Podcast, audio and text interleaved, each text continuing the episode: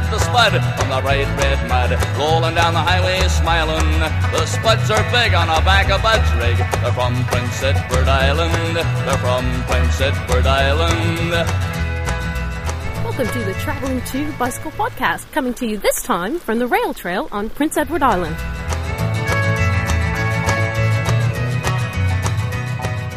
Welcome to the show. I'm Friedel. And I'm Andrew.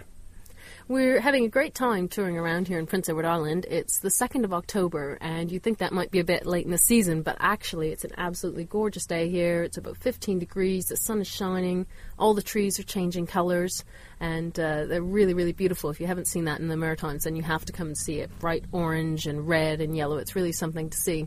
So here we are by the side of the rail trail in Prince Edward Island, and since we're riding on the uh, path that the railways used to take when they went across the island, we thought we'd tell you about some of our experiences riding rail trails in not only PEI but also New Brunswick and Quebec. And I think Andrew and I can both agree on which one was the best, and that was definitely our experience in Quebec. So, Andrew, why don't you tell everyone about it? Our uh, first first uh, experience with the rail trails were from Rivière du Loup to Edmundston in New Brunswick. something called the Linear Interprovincial Park. And it runs from just along the old railway line that's obviously been taken up long ago. And the surface is absolutely fantastic. Nicely manicured, obviously, that they, they look after it there was enough barriers at the side, so obviously no ATVs were getting on onto the uh, trails. It was absolutely great. Uh, lots, lots of uh, markings for um, water, um, campsites, uh, where you could pick up food. This was all very well marked when we first got onto it, and uh, lasted pretty much right up until uh, we got into New Brunswick, which and Edmundston is not that far away from the New Brunswick border the campsites as well were quite amazing to see. In fact, they were even better, weren't they, than, than some of the ones we paid to stay at? They were quite yeah. well supplied. Yeah, there were. I mean, there was um, camp uh, wood there and a, uh, above ground uh, stove to put the wood into, um, picnic tables, cover picnic tables, water dispensed uh, not too far away, and and um, the they call them th- wild camping sites, and uh, basically they were just up into the trees a little bit, basically decking like you would have on the side of your house onto um, uh, on on poles, and you just attached it, your tent to that. They had um, little rivets on the side so you could uh, peg in or hold down your tent. Beautiful. Um, and even a porta potty. and even a porta potty, yes. Um, so and what didn't smell that bad at all. Very, very, very well done. As we get further down into Edmundston, I think I think they must be just starting to do that the southern bit of the uh, trail and redoing it, but there wasn't that many wild camping spots, and so we ended up uh, just pitching. Uh, there was a, a, campground halfway down, which wasn't that bad, and uh, then we reached Edmundston. So we had a great time on that trail. Nicely, nicely done. Um, it kind of went downhill after we left Edmundston, though. We stopped in at the border between Quebec and New Brunswick and we asked them what the options were for rail trails or any kind of cycle trail going further south. And they suggested that we take another rail trail between Grand Falls and Woodstock. And they gave us some brochures and it was described as a very pleasant ride, no problems. You could do it in four hours. It was supposed to be very gentle, open to all kinds of bicycles. But as we found out, that wasn't actually the case the first thing that we noticed with the rail trails in New Brunswick is that they weren't nearly as well signed um, or as well supplied, really. Uh, there were no signs for water or wild camping along them, basically because there was nothing.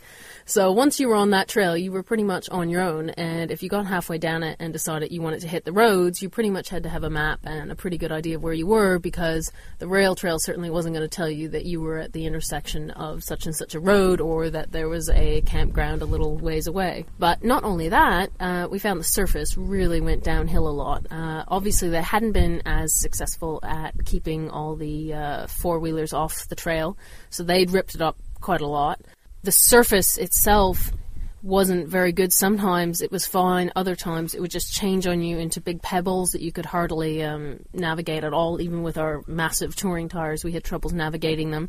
And at one point, the trail was even supposed to take us across a river, and we got there, and the bridge was washed out. So we had to turn around and go back up onto the road, dragging our touring bikes up some muddy, rocky path just to get back onto the road. So, all in all, the trails in New Brunswick were a pretty frustrating experience, to say the least. I think you'd agree with that, would you, Andrew? Yeah, absolutely. I mean, I think we had not too bad of an experience about 13 or 14 kilometers either side of Fredericton and a little bit uh, outside of Sackville to Port Elgin. That seemed all right. But besides that, I think it's very hit or miss, and I think most people should just try and avoid it. And say you'll save your time, and uh, you'll probably uh, get along faster on the roads.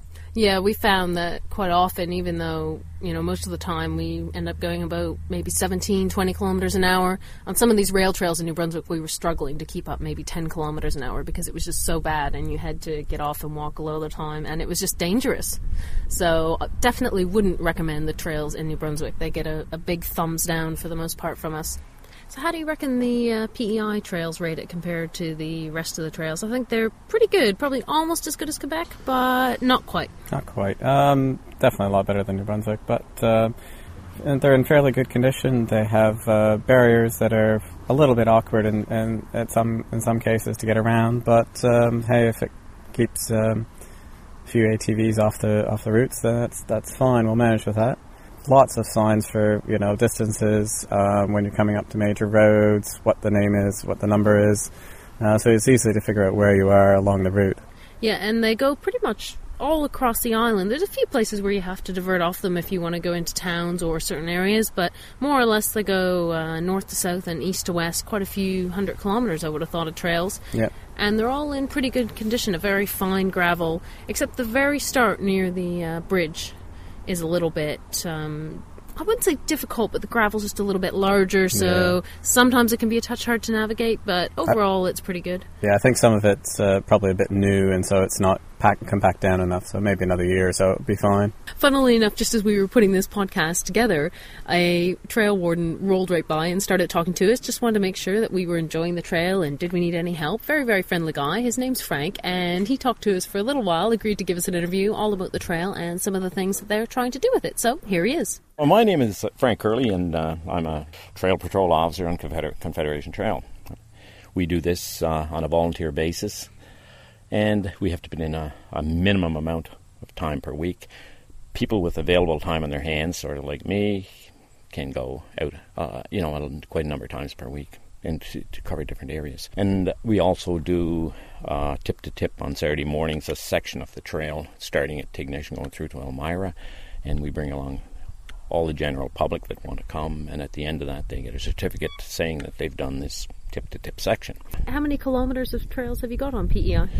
Uh, the tip to tip is around 275 kilometers, but then there's branch lines like the one going from Emerald here down to Borden and from, into Charlottetown. It, the total aggregate is around 400 k.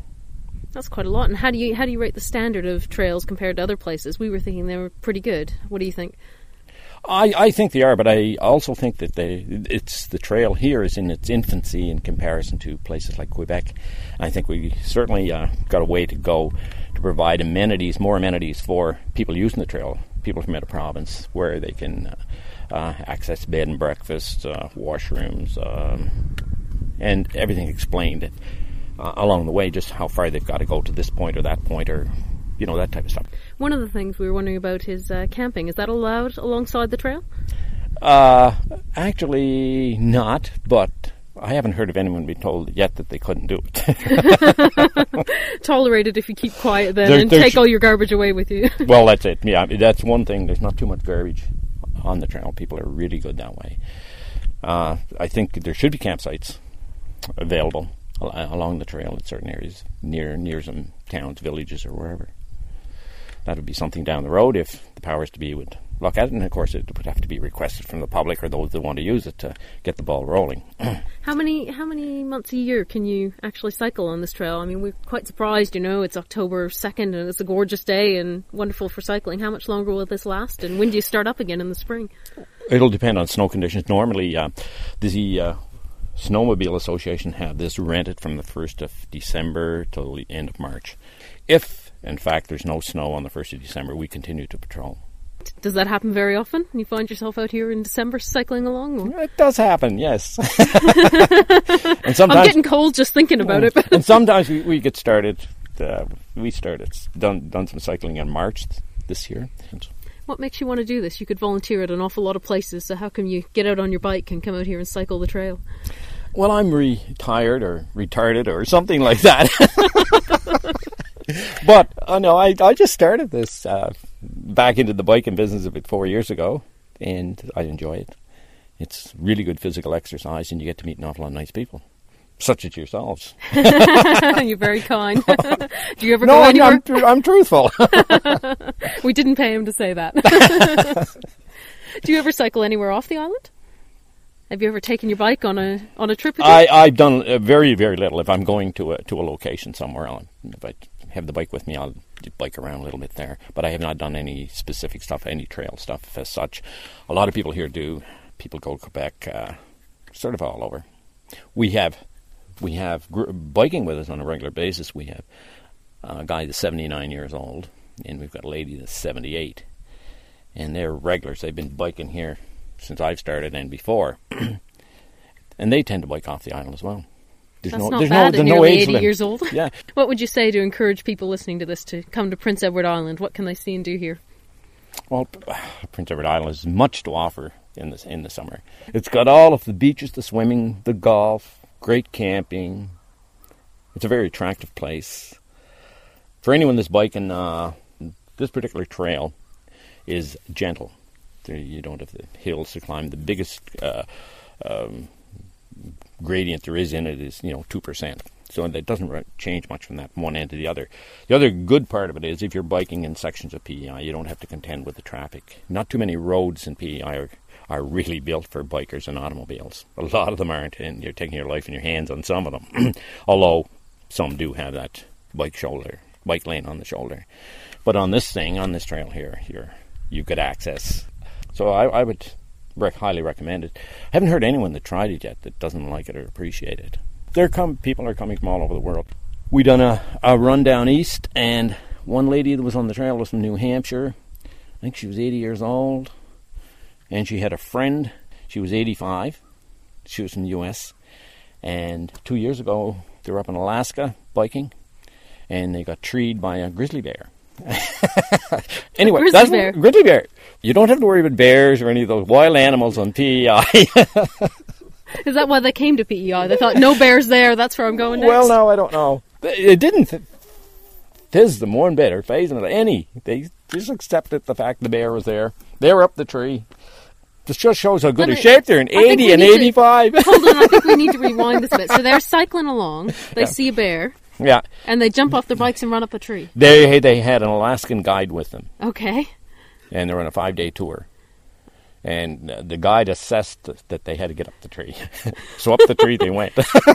and Bears could climb trees. I thought you Bear were always supposed to. Yeah, but all the gear was on the bottom. the bear didn't associate them with food. The only thing that they had was the little bit of food they had and, and, and the stuff they were carrying out. Righto. Well, I never thought I'd be getting tips on how to deal with bears on Prince Edward Island, but there So- you go. well, right. Thankfully, if you're thinking of coming here, bears are not a worry. Not a worry. No, no wild animals. The biggest thing we got's a uh, fox or a coyote, and they don't come too close to people. Righto. Well, Frank, thank you very much. Well, thank you. Well, I hope you enjoyed that interview with Frank. We're now actually off Prince Edward Island, and we're sitting on the New Brunswick side at the Cape Jourimain Nature Centre, which is a very nice thing to visit if you're coming through. If you fancy the idea of going to Prince Edward Island for a little visit, then it's sure easy to get here. A lot easier than when you used to have to take uh, ferries on and off the island. You can still do that from Nova Scotia to PEI, but they also have a bridge now. It goes from New Brunswick, and it's not too expensive. You can actually cycle across the bridge. You have to take a shuttle. Um, but all you do is you come into the visitor center at either end of the bridge, you call them up, and you say, I've got two bikes or whatever you have, and uh, can you take me across? And they will. Free to go on, but you have to pay to get off. Not too expensive, though, eh, Andrew? No, it's um, I think uh, eight dollars to um, per bike, and I think four dollars just uh, for foot passengers. And uh, yeah, heck, they uh, tie it all up, put it on the trailer, and away you come across. Yeah, it should be clear. It's not if you're with your bike, they don't charge you the four dollars on top. The eight dollars gets you and your bike across. But if there's just some pedestrians, then it's four dollars. As I say, you don't have to pay to get on the island, but if you want to leave, then you have to pay up. So that's the cost. But uh, pretty cheap considering a car is about forty bucks. So it's not bad if you're a couple cyclists. You're getting away with a fairly good deal there. And PEI is a fantastic place to visit. And don't forget the lobster if you go. I guess that's it for this podcast. Hope you've enjoyed it. As always, if you want to send us some feedback, then we'd love to hear from you. Our website is www.traveling2.com.